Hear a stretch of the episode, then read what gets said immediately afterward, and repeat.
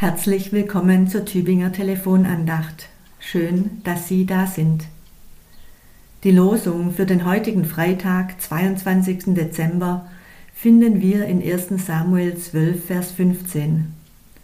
Werdet ihr der Stimme des Herrn nicht gehorchen, so wird die Hand des Herrn gegen euch sein wie gegen eure Väter. Der Prophet Samuel spricht dieses harte Wort. Zuvor zählt er auf, wann das Volk Israel ungehorsam war und in welcher Weise dieses Abwenden von Gott bestraft wurde. Er deutet dabei alle Rückschläge in Kriegen und verschiedenen Lebenserfahrungen als Folge des Ungehorsams gegen Gott. Und er macht deutlich, was Gott alles für sein Volk getan hat und in welcher Weise Gott seinem Volk jedes Mal wieder segensreich half, wenn sie ihm als König die Ehre gaben. Das Volk Israel hatte nun auf eigenen Wunsch einen menschlichen König bekommen. In dieser Situation wirbt der Prophet mit aller Kraft darum, dass das Volk Israel weiterhin an den Weisungen Gottes festhält. Er schwört sie geradezu darauf ein und schließt seine Rede später mit den Worten Ihr müsst den Herrn ehren und ihm aufrichtig und von ganzem Herzen gehorchen. Denkt doch daran, wie viel er für euch getan hat. Wenn ihr ihm die Treue brecht, werdet ihr samt eurem König zugrunde gehen. In diesen Zusammenhang gestellt kann ich die harten Worte Samuels besser verstehen. Und erlebe ich das nicht auch immer wieder?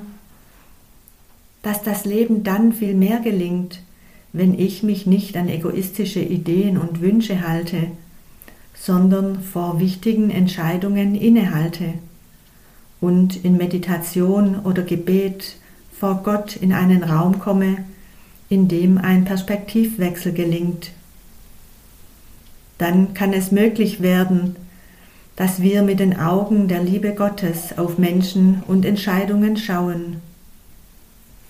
Dann werden unsere Handlungen anders ausfallen als zuvor gedacht. Wenn wir uns immer wieder neu darum bemühen, uns von Gottes Liebe in unserem Handeln leiten zu lassen, dann können wir nicht anders. Wir hören auf Gottes Wort und richten unser Handeln auf die Liebe hin aus. So kommen wir zum Lehrtext, der im Jakobusbrief in Kapitel 1, Vers 25 steht. Wer sich vertieft in das vollkommene Gesetz der Freiheit und dabei beharrt und ist nicht ein vergesslicher Hörer, sondern ein Täter, der wird selig sein in seinem Tun. So ist es durch alle Zeiten hindurch. Die Ausrichtung auf Gott und das Hören auf ihn verändert uns und unser Tun. Dass uns dies gelingt im konkreten Tun und Gottes Liebe darin aufscheinen kann, das wünsche ich uns allen für den heutigen Tag. Ihre Diakonin Renate Haug vom Diakonischen Werk Tübingen